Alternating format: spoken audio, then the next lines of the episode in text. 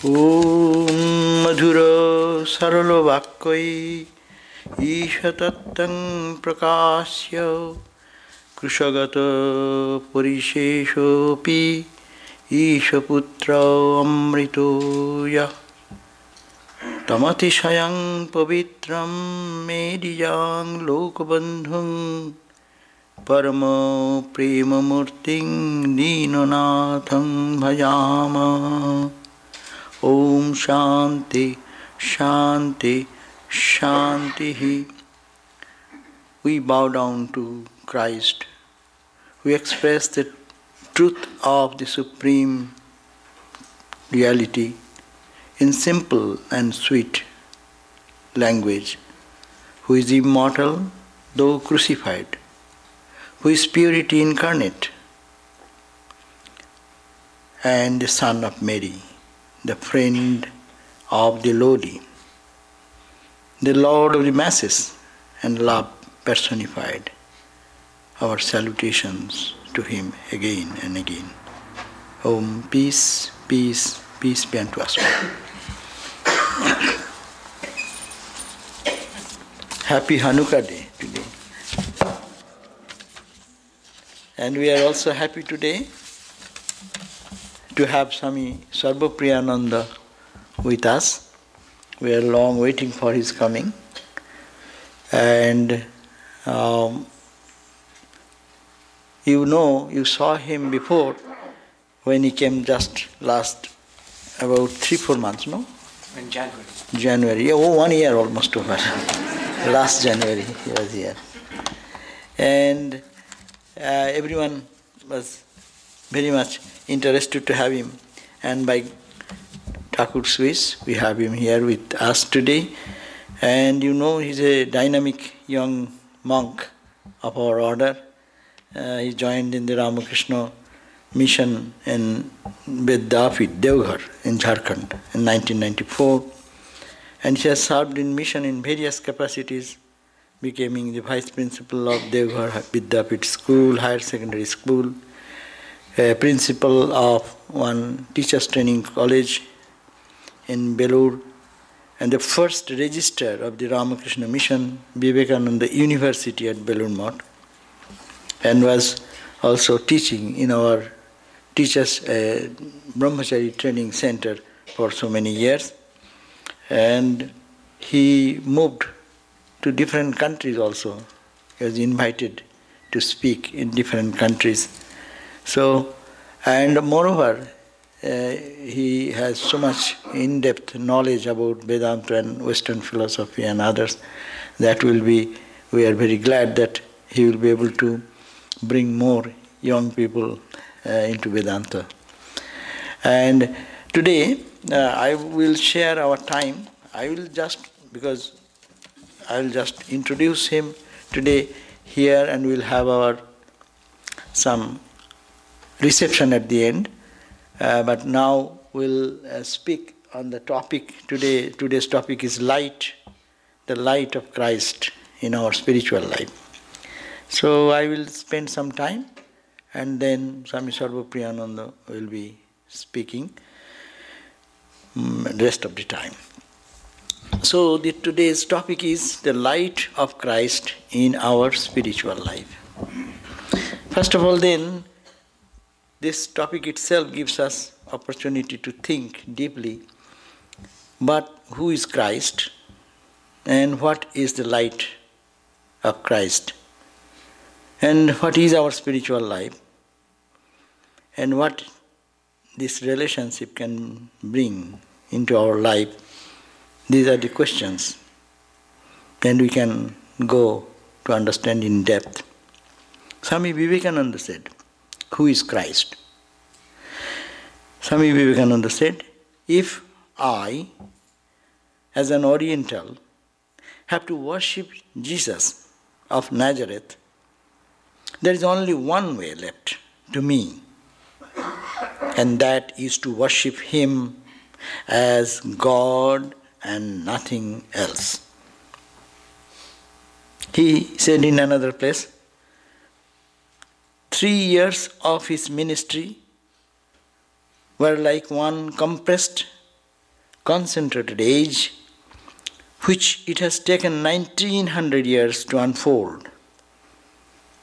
And who knows how much longer it will yet take. So, this is Christ according to the thought of the Orientals. We call him as incarnation. And he expressed this in his all the messages when he says, Come unto me, all ye that are suffering, and I shall give you rest. This type of proclamation has been given by the incarnations, and Christ has giving the same language in the Bhagavad Gita. We find repetition of these thoughts. It is said, whenever their virtue declines, yada yada hi dharmasya glanir bhavati bharata. So whenever a decline comes, I appear again and to. But it is foolishness. People don't understand me. Abhujananti mang mudha. People don't recognize me because I come in a human body. So this is the same thing has happened with Christ because he came in a human frame. It is not so easy to understand him as his glory. Holy Mother said that Bare bare ashi dukkha rashi rashi jatona sohibo katoar. Holy Mother even saying, I come again and again to redeem these people and their, to remove their sufferings again and again being born. How much is the suffering and pain? Ramakrishna said, a king's visit. King sometimes visits his territory incognito. And Sri Chaitanya, when he came, it is said that in the roaring prayers of Advaita, Chaitanya appeared. And we find in Matthew 3.3 the voice one crying in the wilderness, Prepare the way of the Lord and make his path straight. We find how similar is the prayer to bring the grace of the divine into the ground, in the level where we live, for the good of humanity, for the good of posterity, to spiritualize everyone's life. They come for the whole world. And their message is a source of eternal blessings. So, according to the idea, Swami Vivekananda what is mentioned that if I am to think of Christ, I cannot think anything but God Himself in the human form. And another proof of avatar or incarnation is that all the impacts of the great giants of the time we find that slowly decays as time passes on. People forget them. But the incarnation is such whose impact grows day by day as time passes. So, 2000 years passed, still Christ is more alive in the minds of the people of the world than when he was born. Rama came, even historic, some people say it is maybe some myth, but still it reverberates in the heart of India, millions of people, and outside India. Krishna was born, and many things people think it is mythical added. But see the impact. After so many thousands of years, the impact is growing and going. Ramakrishna came there last century. Who we knew was this illiterate person, so called illiterate person, whose impact who could understand that? And now you see, within the short period of time, it is at least this Ramakrishna is spreading in the heart of others, not as a physical being, not as a person. Yes, maybe, and may not be, but as a principle. The principle of universal religion, principle of love and compassion, harmony of religions, wherever we find. So, similarly, Christ appears to the Oriental mind, this that is the Lord Himself for the good of humanity. And we can find so much unique similarities when we read the Bible. Swami Vivekananda, what is the now question is that light of Christ. Swami Vivekananda, again, we go to read him. He says, To the masses, what is the light? What light can enlighten us? Swami Vivekananda says, To the masses who could not conceive anything higher than a personal God, he said, Pray to your Father in heaven. It is the philosophy of dualism as we understand in our Indian thought, Vedantic thought that to the masses who could not understand higher reasoning and uh, higher truth, a personal God is the most needed. And that was the teaching. And to others, Swami Vivekananda continues, who could grasp a higher idea. He said, I am the vine, ye are the branches. Visishtadvaita philosophy. But to his disciples, to whom he revealed himself more fully. He proclaimed the highest truth I and my Father are one. So here you find that message, the light, which can touch the heart of all. It's universal. He's not, not talking in the language as we Vedanta say, it is dualism, qualified non dualism, or absolute non dualism. But it's a unique message which is given. But some messages have been not paid emphasis because of the church. They wanted to have some of their own principle to preach and something not to emphasize much. But it is there that it is the ray of light, that, that light of Christ which can touch the dualists. It can touch the heart of the non dualists. It can touch the heart of the people even who are thinking the part and the whole, the fire and the spark, thinking of the divine in that relation. It is unique. And if we go to the, I'll read out more of the some of the Gospels. Gnostic Gospel, where you find that beautiful similarities, the message of Christ, which has not been commonly read and known. The hidden sayings that the Savior spoke to Judas, Thomas. And this is the Savior means the Christ said, Brother Thomas, while you are still in the world, listen to me, and I shall reveal to you what you have thought about in your heart. Since it is said that you are my twin friend, examine yourselves and understand who you are and how you will come to be. It is like Gita. Uh, who are you? Who am I? Gita said, uh, Krishna said, I know your past and future, but you have forgotten this old. But ah, I know you. He said that I'm your friend, Sakha, the same language. We have time, we could go to detail, but I'll quickly pass, just giving a little touch of it. He says that since you are to be called my brother, it is not fitting for you to be ignorant of yourself. Vedanta says, Know thyself. Tuam, who are you? You should not be ignorant about that because you are becoming my brother. That means the language of oneness.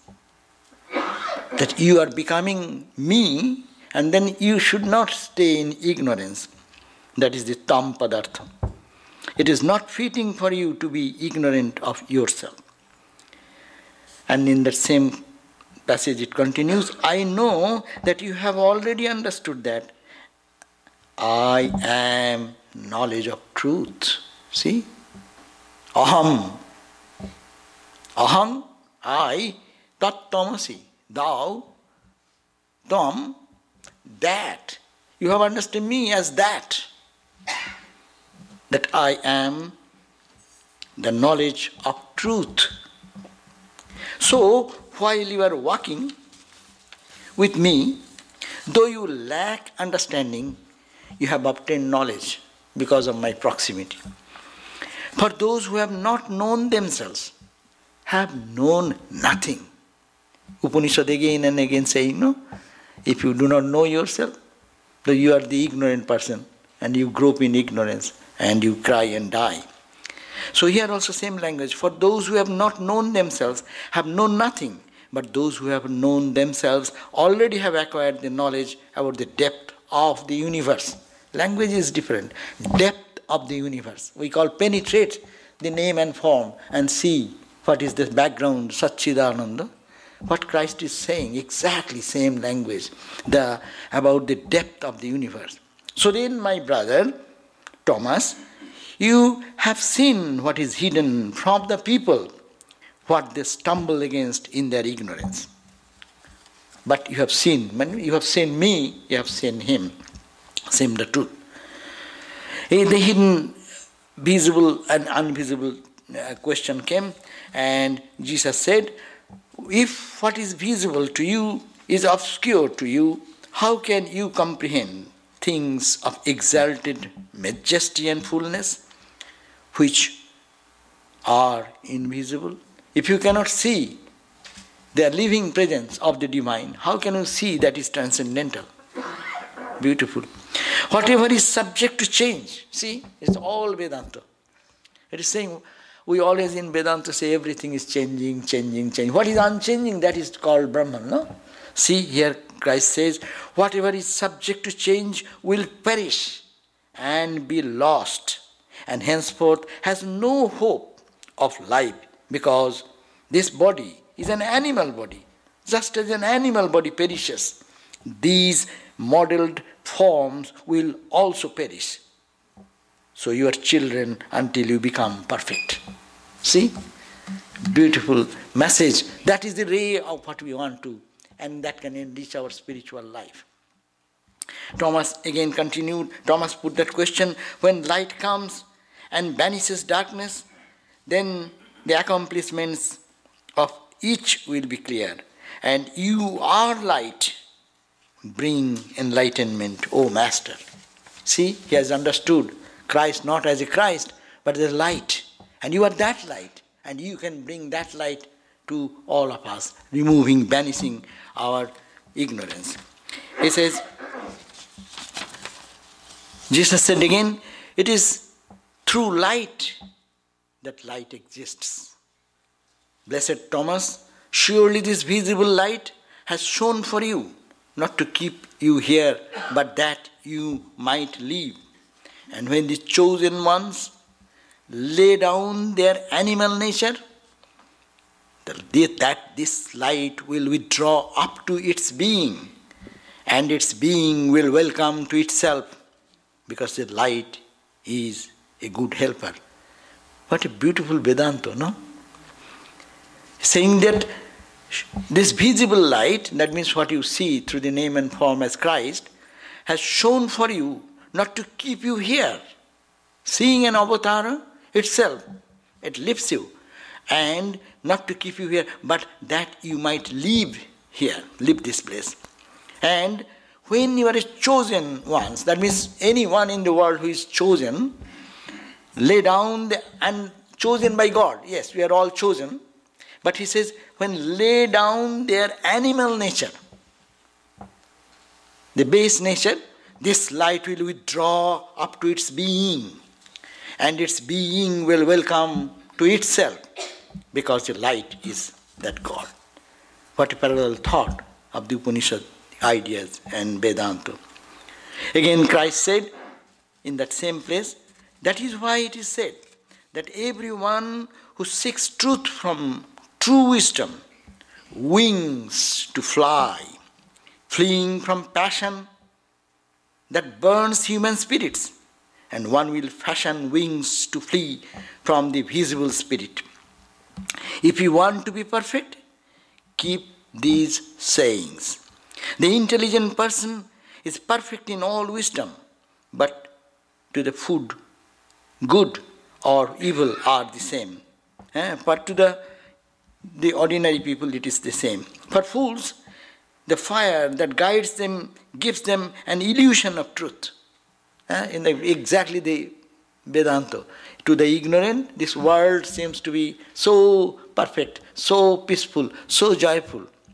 So if the fire that guides them, the ignorance, gives them an illusion of truth.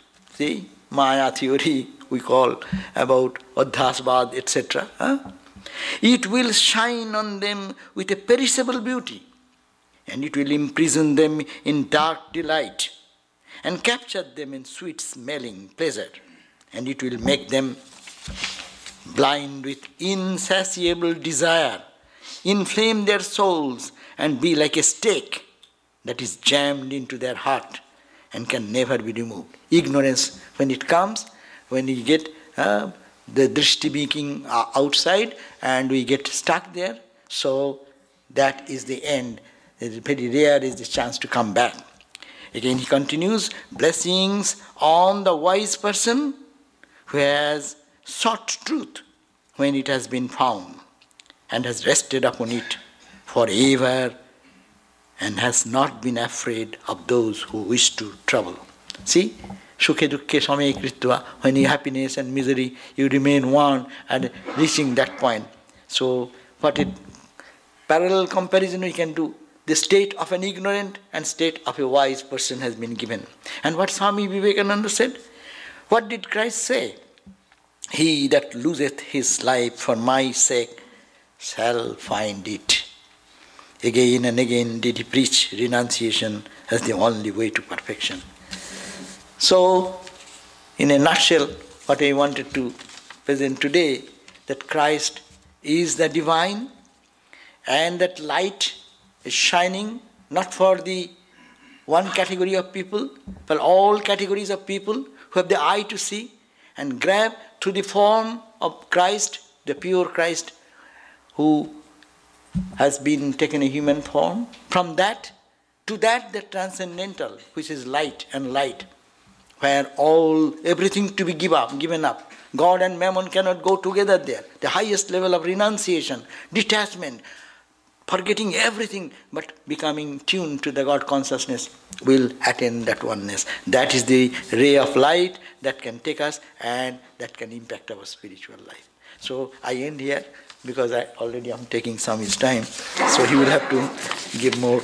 And at the end, then I will come back again to conclude this. Okay, thank you. So, Swami Sarvapriyananda. Hey,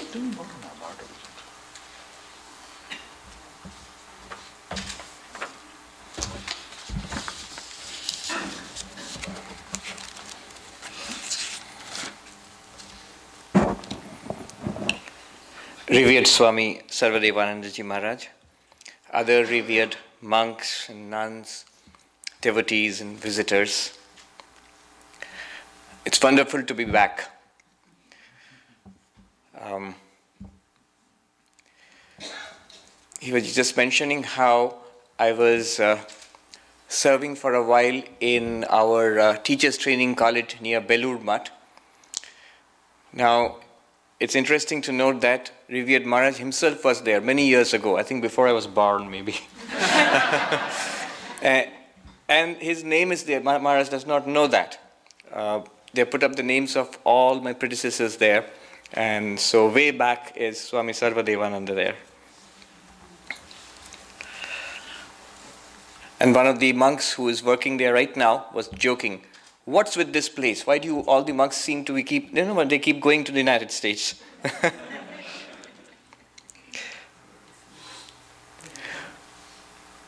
One of the most beautiful ceremonies that I have been lucky enough to see and be part of in Belur Mutt is Christmas.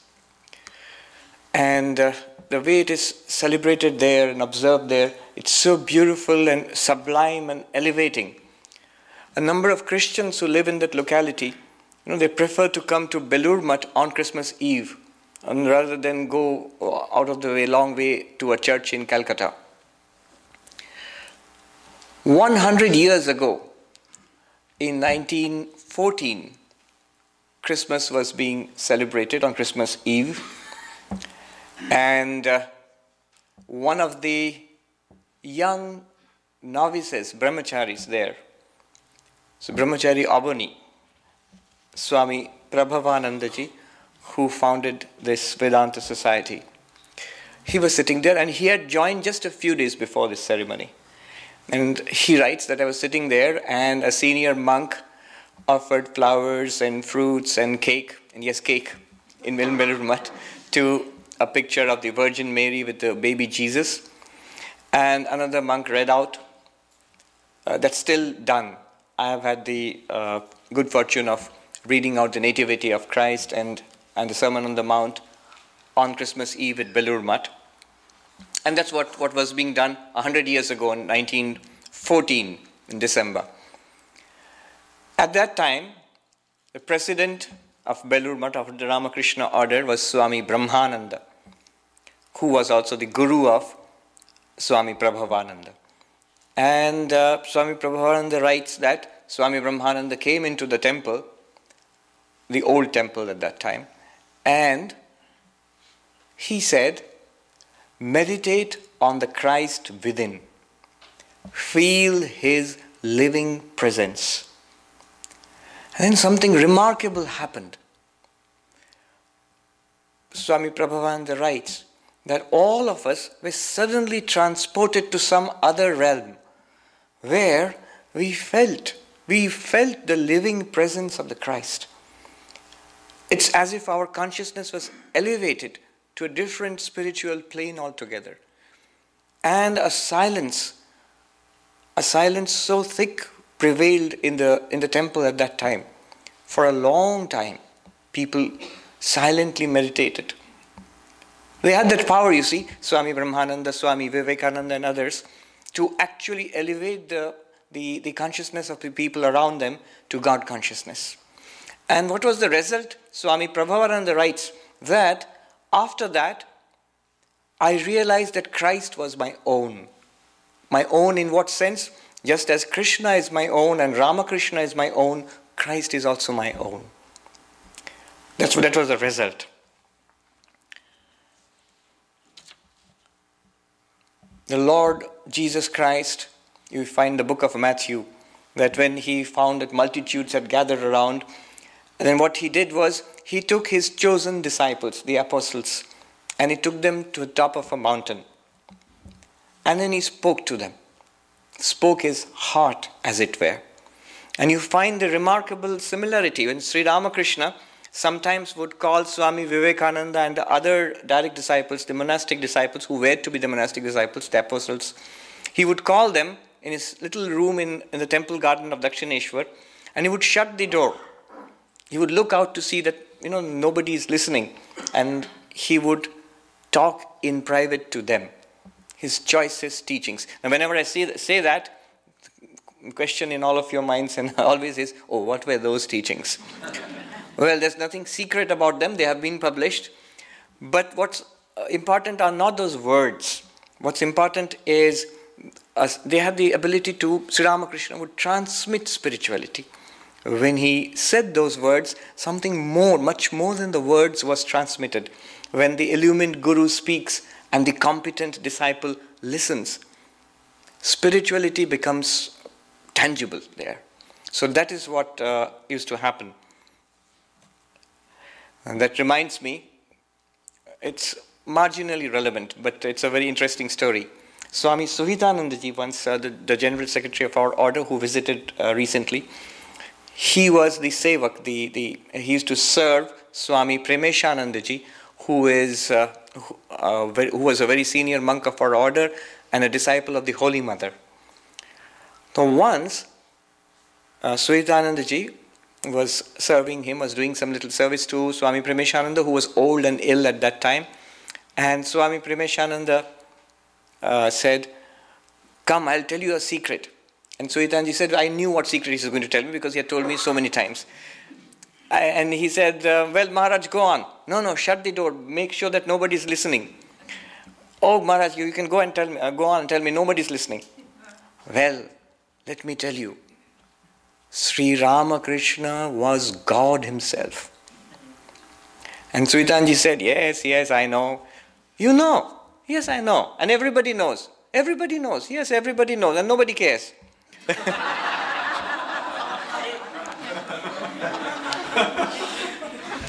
you see, we do not really understand what God is, let alone what an incarnation of God is. So it sounds nice to say that so, so and so, the Lord Jesus was God Himself, was an incarnation of God, was the Son of God. Sri Ramakrishna was an avatar. It's nice to say that and think about it. Makes you feel vaguely good. But what it means, most of us do not understand. Anyway, the Lord Jesus Christ, what, he, what, what did he say to those few people, young people who had gathered around, not so young also some of them, and who had gathered around him on top of that mountain 2,000 years ago? He said to them, Blessed are the poor in spirit, for theirs is the kingdom of heaven. What does it mean? There's this beautiful little book, The Sermon on the Mount according to Vedanta by Swami Prabhavananda. It's, it's really beautiful. And uh, there he gives his own take on the Sermon on the Mount. I was reading this little volume given to me by uh, one of the monks, lent to me by one of the monks last night. And it's a special volume because it's signed by Swami Prabhavananda himself. He gives it to, very interestingly, he gives it to somebody called Mark. Um, but this, this is in the book of Matthew. Blessed are the poor in spirit, for theirs is the kingdom of heaven. What does it mean? The very beginning of spiritual life comes when we are humble, when we are low, when we, we decide to bend down and look for wisdom, to start searching. You see, we do not we normally do not think of ourselves as specially egotistic people. The other person has a big ego but we don't really look at our own ego. Our ego is tied up with so many things with pride of learning oh i know the scripture i've studied all of that the famous uh, story about the zen teacher and the young man who comes to learn zen and he says um, i wonder if he was american you know he says that uh, i I uh, want to learn Zen. And the teacher says, sit down, and he starts to say something. And the young man says, oh, I, I know that, I've read that book. And the teacher says, hmm. And then he starts saying something else. And the young man says, yeah, yeah it's there in that book, I, I've read that too. And the teacher says, hmm, I understand. Okay, let's have tea. And he starts pouring tea into that young man's cup, and he keeps on pouring till, it's, till it overflows. And we know that story. Then the young man said, Stop, stop, it's overflowing. And then the teacher said, Exactly. Unless you empty your cup, how can you taste my tea? So, emptying the cup, being poor in spirit. I used to teach novices in, in, in Belur Math, the brahmacharis, until very recently. In, in fact, until the, the, three days ago, before I came here. Usually, you see, the swamis were sent out outside the country. They are let off from their usual duties for several months so um, I went to the General Secretary for order to ask in the new session, should I teach? Am, am I going to teach? And his answer was very direct Are you going to eat? I said, What? And he said, If you are going to eat, then you're going to do some work. so you go on teaching, until the day you go to the United States. And in fact, my last class was the day I flew out to the United States. And the brahmacharis there would ask that um, what is the right way to ask questions? There is a right way and there is a wrong way. Questions you must ask, but there's a right way and a wrong way. What is the right way? The right way is this that I'm quite sure what the scriptures are saying, I'm quite sure what the illumined uh, souls are saying is correct, but I do not understand it yet. So I'm asking questions to understand. And the wrong way is, I know you're wrong. I'll point it out to you presently. that's the wrong way of asking a question. So, being poor in spirit, that's the beginning of spiritual life. To give up the conceit of learning that does not mean you have to be a fool, but to give up the conceit of learning, to, to think that I know everything. You see, there's this, at present, there's this disease of why should I want a guru? My thoughts are good enough. But you see the hidden ego there.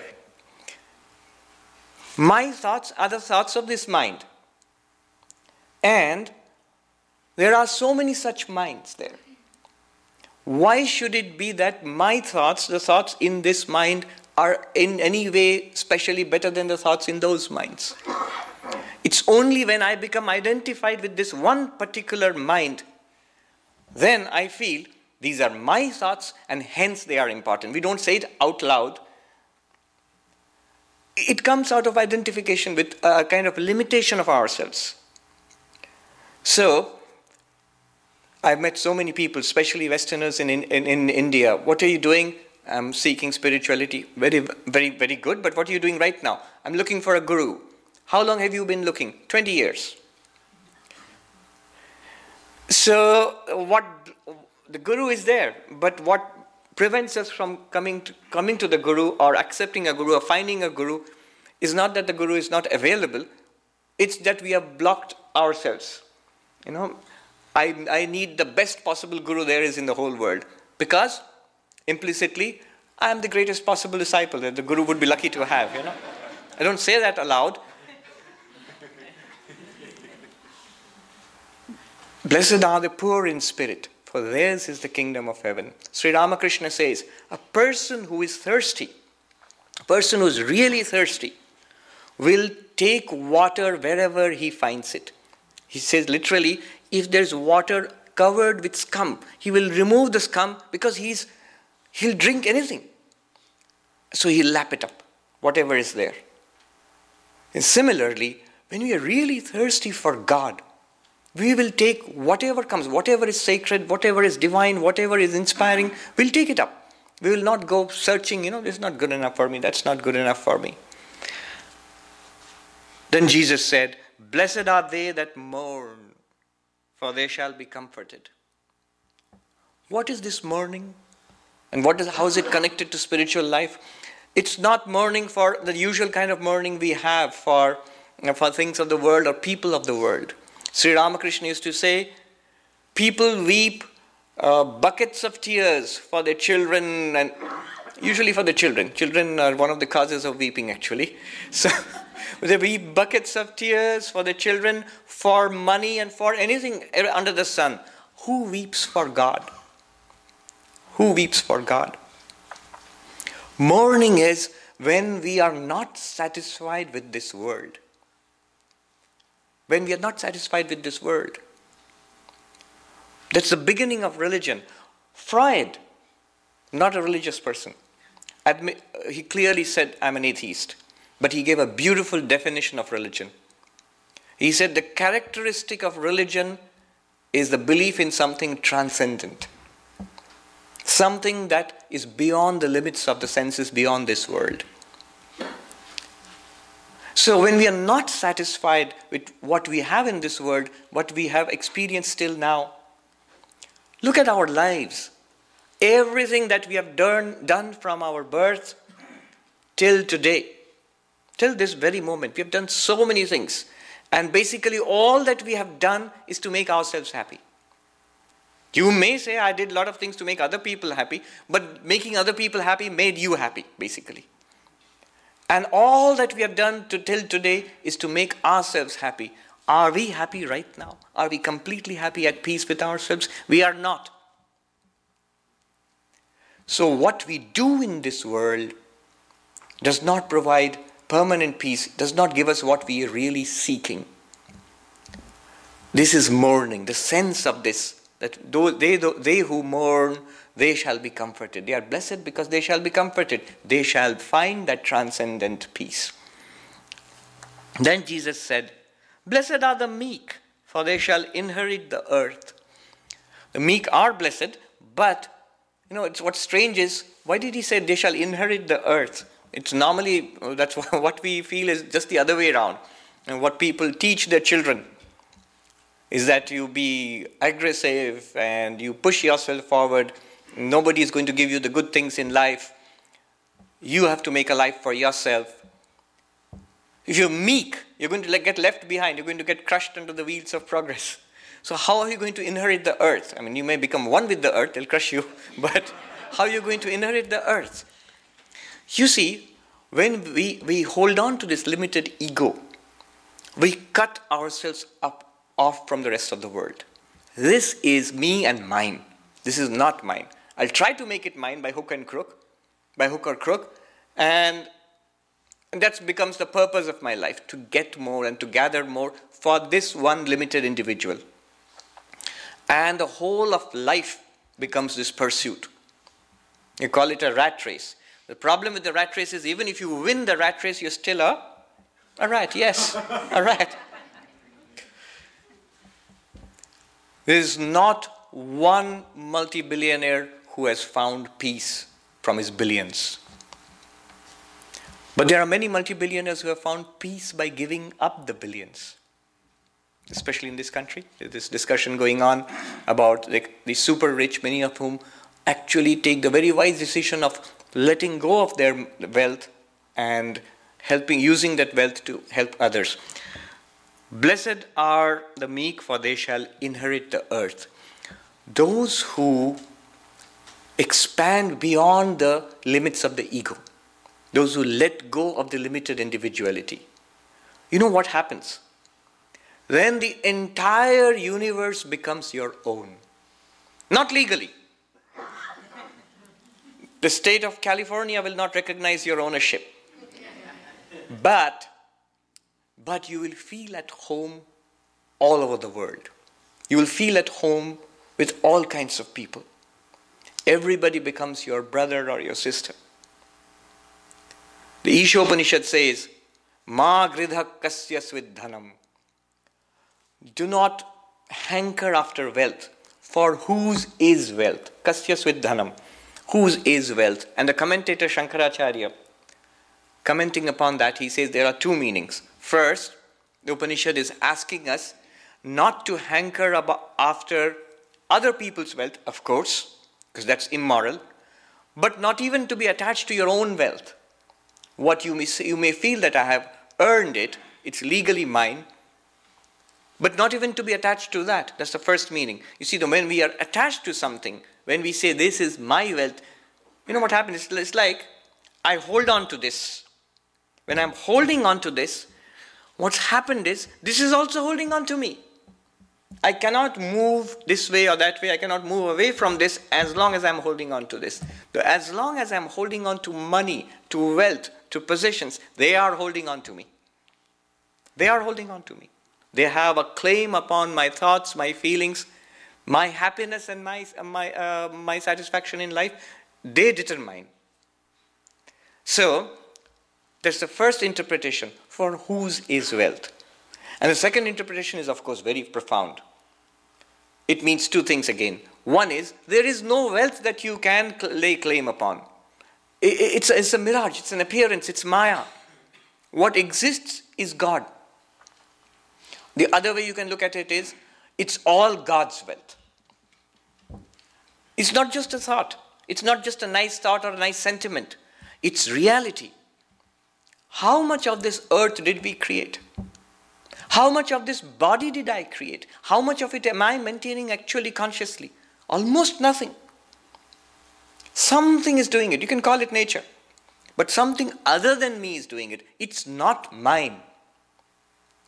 So, blessed are the meek, for they shall inherit the earth. Blessed are they who hunger and thirst after righteousness, for they shall be filled. Here, Prabhavanandaji says righteousness, it's not just ethics. Uh, righteousness does not mean that those who hunger or to be good. That's very good. One should hunger to be good.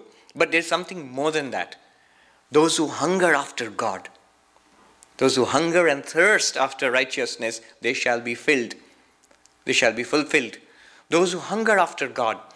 There's a story of a, of a young man who went to a spiritual teacher and said, uh, When will I realize God? And the teacher said, Come with me. And he took him to a, a pond and he got hold of that young man and pushed his head inside the water. After a few seconds, the man began to struggle. The young man began to struggle, but the teacher would not let him go. kept his head dunked under the water. And after some time, when the struggles became really quite violent, and then the teacher let him go, and he came out gasping for breath. How did you feel? And that young man said, Well, sir, I, I felt I would die if I did not get uh, the, the next breath. When you feel like that for God, you shall see God.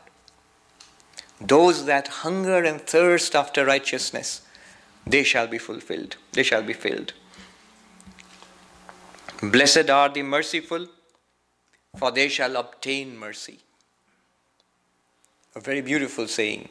When I read this, you know, what I felt was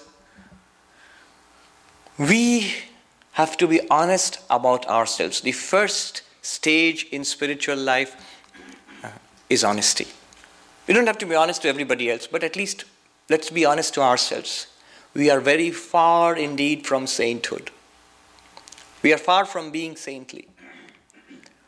An understanding of what we are right now need not be depressing. We need not feel depressed and sad about it. You can convert that into a powerful spiritual attitude, an attitude of, of prayer to God, of realizing one's helplessness in this life. There's this great Tamil um, poet and a saint, a predecessor of Ramanujacharya, who prays to God. Look at this beautiful sentiment in one of his Sanskrit hymns. The prayer goes like this When I consider my weaknesses, when I consider my sins, I cannot in any way actually ask for thy forgiveness. It's unreasonable to ask for forgiveness. So I am completely helpless. Do with me what thy, thou will.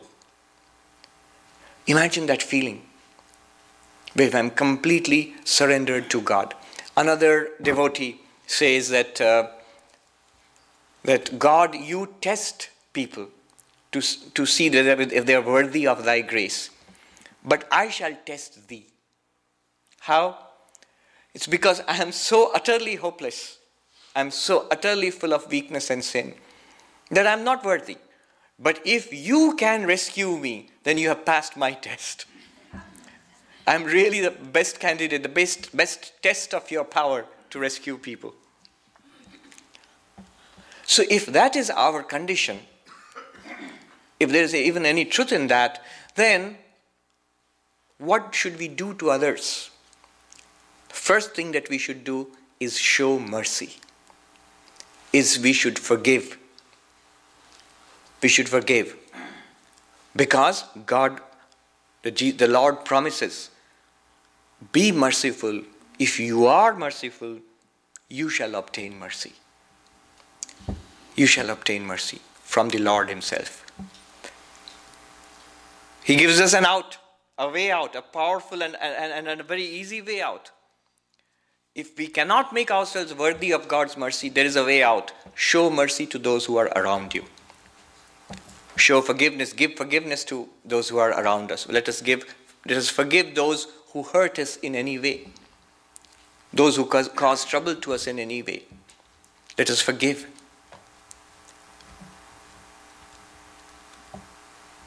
There are so many such beautiful incidents in Ramanujacharya, again, uh, Ramanujacharya's life. There was a great devotee of Ramanuja, Kuresha. Um, some of you may know the story. He was a householder devotee of, of, uh, of God and a disciple of Ramanujacharya. And this Kuresha, once, when they were being persecuted by a king of a neighboring kingdom, he enabled Ramanujacharya to escape with his disciples and presented himself for the king's uh, persecution, for his revenge. And the king actually ordered him to be tortured. And, and, the, and, the, and the general who did that, you know, he actually blinded Kuresha. And once, and many years later, when Kuresha was wandering the land and he came back to Ramanujacharya, Ramanujacharya came and embraced him with tears in his eyes and saw what Kuresha had sacrificed for him. And then he said, You ask for anything. Ask for anything, I shall give it to you. And the first thing which Kuresha asked for was, That man, that general who blinded me, who took my eyes, bless him that he may have God realization before me. Imagine, not just forgive. And Ramanujacharya, you know, with the tears in his eyes, he went into ecstasy when he heard that. Blessed are the merciful, for they shall obtain mercy. One of the most terrifying things I have ever read was a poet, I've forgotten who the poet was, writes about the day of judgment. L- throughout our life, we are experts in making excuses for ourselves, he says. He says, You make excuses for yourselves throughout your life. But what shall you do, you poor soul, where you are face to face with one who knows how to ask questions? That's God. Mm. On the day of our death. So, who is God? Beautiful description, and a rather terrifying description. The one who knows how to ask questions. So, blessed are the merciful, for they shall obtain mercy. Blessed are the pure in heart, for they shall see God. I shall not dilate upon this. It's a subject for many lectures. Whole of spiritual path is this. Chitta Shuddhi, Sattva Shuddhi, purification, inner purification. Blessed are the pure in heart, for they shall see God. We talk about meditation, samadhi. There was this monk, it's a real story. There's a monk in the, in the Himalayas who said in Hindi, Samadhi to asan hai, samadhi is easy. I shall give you samadhi, the highest spiritual experience in meditation, in two minutes. But the condition is come to me with a pure heart. I said, oh, so that condition, unfortunately, it's a very tough condition. Blessed are the pure in heart, for they shall see God. Blessed are the peacemakers, for they shall be called the children of God. And Swami Prabhavanandaji here gives the example of Swami Brahmananda. And indeed, any of the illumined souls, the first thing that you, first sign, there's no way of understanding who has seen God or not. But the first sign of a truly uh, peace of of, of a spiritual person, you feel peace when you come close to such a person. Even the most troubled heart feels at peace. Swami Prabhupada writes, when Swami Brahmananda touched my head in blessing, it was like taking a cool shower in the midst of, of a fever. We are in a fever, the fever called worldliness, being touched by this person. There were monks who were quarreling among each other, and a complaint came to Belur Math. Let's take action against these people. And Swami Brahmananda said, Don't do anything, I'm coming there. And he went to that monastery and he did, people expected he's going to call people and going to, he's going to talk to them and have meetings so that they can settle their differences. He did none of that. He said, All the monks should come and sit and meditate in front of me every day in the morning. And they started doing that, and after a few days, they gave up their quarrels. Everybody rose above their own pettiness. That's the, you know, that's the children of God. They are the peacemakers. Blessed are they which are persecuted for righteousness' sake for theirs is the kingdom of heaven. Even after we attain some spiritual height, it will not lead to an end of actually an end of physical or, uh, or mental or social suffering. The world is as it is, it will continue. But now our suffering also becomes a form of spirituality. You can see the, so many examples from the, from the Christ himself who was crucified, and on the cross he said, Forgive them, for they know not what they do down to Sri Ramakrishna when he was passing away from cancer, and even at that time, he kept on giving spiritual instruction to those who came to, to seek. All of them, they suffered, but in their suffering, their lives became a blessing, their lives became a light for our spiritual life. I pray to the Lord Jesus Christ to bless us all now and in the years to come, that we may grow in perfection Growing in perfection means being perfect in these things which he has spoken about. There are eight of these uh, of these teachings which he has given, uh, which I just read out. These are instructions for perfection. These are instructions for perfection, for becoming worthy of the vision of God, for becoming worthy of God. Chesterton, in his humorous way, says that there are infinite ways of falling. You can fall this way or that way or in front. There's only one way of standing straight. And the Sermon on the Mount teaches us how to stand straight in the eyes of God. Thank you very much. Thank you.